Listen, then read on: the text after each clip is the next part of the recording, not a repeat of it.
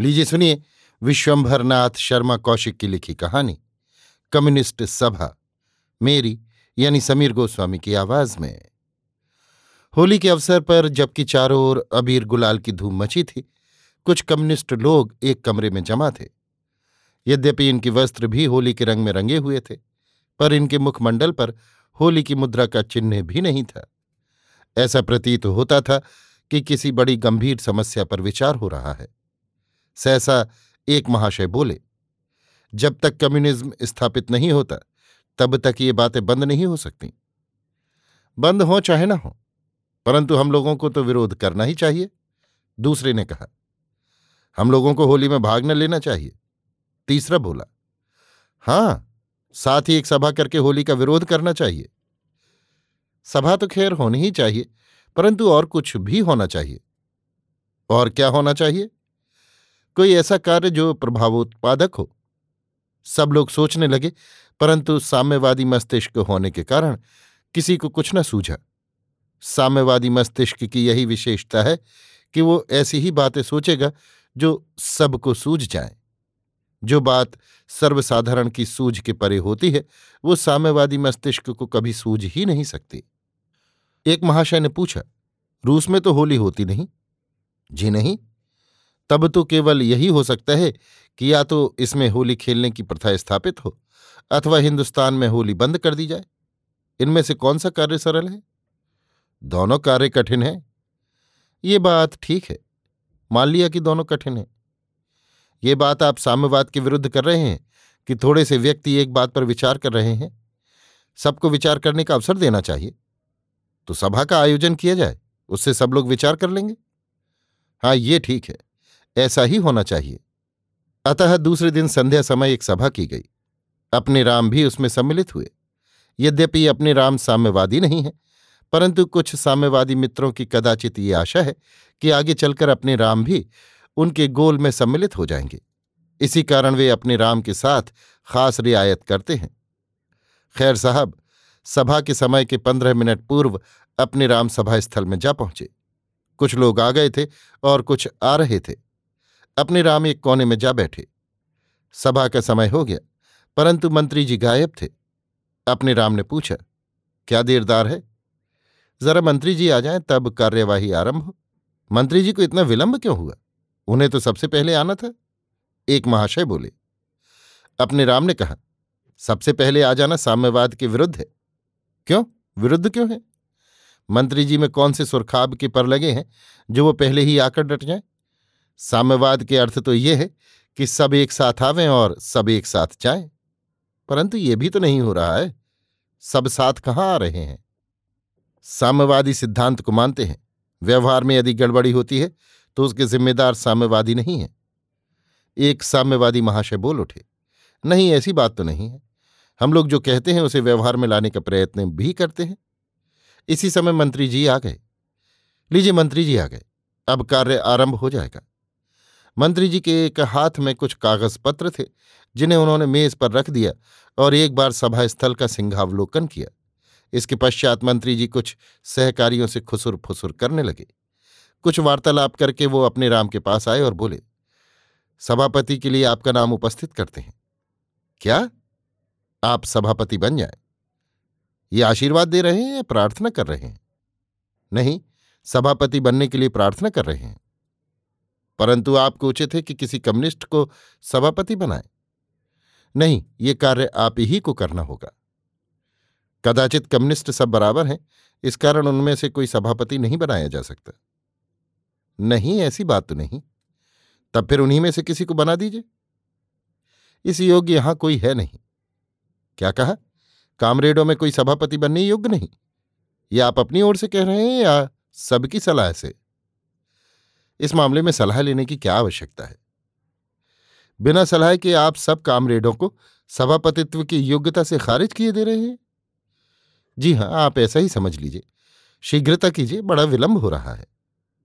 अपने राम ने देखा कि अब तो आ ही फंसे हैं, इसलिए सभापति बने बिना कल्याण नहीं। अतः अपने राम ने स्वीकार कर लिया। अपने राम के लिए सभापति का प्रस्ताव होने पर अपने राम सभापति के आसन पर विराजमान हो गए। मंत्री जी ने बोलने वालों की सूची पेश की। कई नाम थे।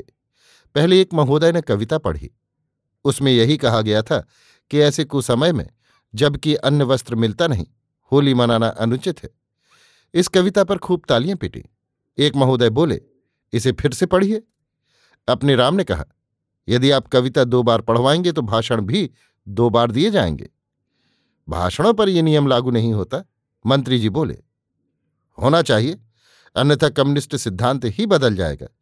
सबको समान अधिकार मिलने चाहिए। यदि अपने राम के सभापतित्व में कोई श्रोता किसी भाषण को सुनकर बोल उठा, ये भाषण दोबारा होना चाहिए, तो अपने राम उसे दोबारा बोलने की आज्ञा देंगे।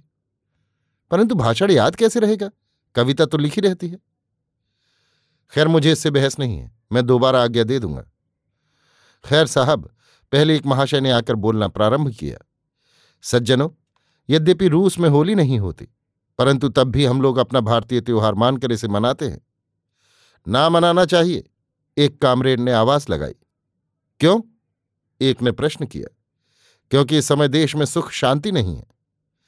एक महोदय खड़े होकर बोले, मेरी राय में तो होली मनाना चाहिए, सुख शांति ऐसे ही अवसरों पर मिलती है। हमने कहा, अच्छा, तो आपको सुख शांति की तलाश है? मुझे ही क्या, संसार उसकी खोज में है।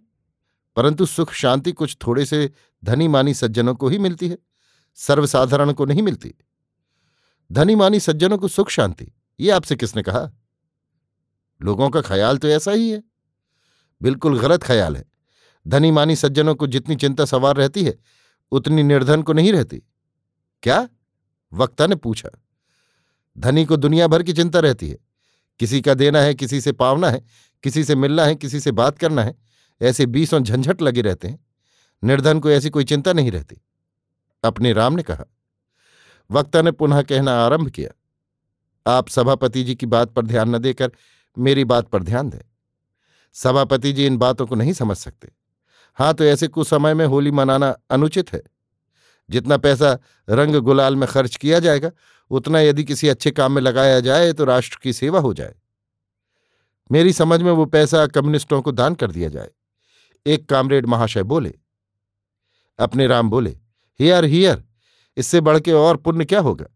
परंतु क्या कामरेड लोग ये आश्वासन दे सकते हैं कि जो पैसा पुण्य करके आप लोगों को देगा, उसे अगले जन्म में वो पैसा छह सात गुना होकर मिलेगा? हम लोग तो अगला जन्म मानते ही नहीं। तब तो आपको पुण्य दान मिल चुका। दान लेना हो तो अगला जन्म अवश्य मानिए। और दान देने वाला छह गुना सात गुना कैसे मांग सकता है? इतनी सूदखोरी उचित नहीं। ये सूदखोरी नहीं, ब्लैक मार्केटिंग है। एक रुपया देकर सात मिलने की आशा रखना क्या कहलाएगा? अपने शास्त्रों में तो यही लिखा है, अपने राम ने कहा। शास्त्रों की निर्धारित की हुई ब्याज की दर मान्य नहीं हो सकती। ये दर तो ईश्वर की ओर से नियुक्त की गई है। इसीलिए तो हम लोग ईश्वर को नहीं मानते। ईश्वर सबसे बड़ा ब्याज लेने वाला है। जुआरियों के लिए सुना था कि बड़ा लंबा सूद देते हैं, सवेरे सौ ले जाते हैं, शाम को एक सौ पांच दे जाते हैं। परंतु ईश्वर ने उनके भी कान कतर लिए। उनके पश्चात एक अन्य सज्जन आए। उन्होंने कहना आरंभ किया, सज्जनों, मैं ये व्यर्थ की बातें पसंद नहीं करता। मैं तो सीधी बात कहता हूं कि होली का त्योहार बंद कर दिया जाए, यद्यपि हमारी घरवाली बंद करने के विरुद्ध है। क्यों? प्रश्न किया गया। इसलिए कि वो कम्युनिस्ट नहीं है। ये सुनते ही अपने राम ने कहा, खूब याद आया, जिन कामरेडों की स्त्रियां कम्युनिस्ट हों वे कृपया अपने हाथ उठा दें। एक भी हाथ नहीं उठा, अपने राम ने कहा। एक भी कामरेड की पत्नी कम्युनिस्ट नहीं है। ये बड़ी बेजा बात है, क्योंकि इस प्रकार आप लोगों का आधा अंग ही कम्युनिस्ट है। खैर खैर वैर कुछ नहीं। मैं तभी सभापति हो सकता हूं जब कम्युनिस्टों का संपूर्ण अंग कम्युनिस्ट हो।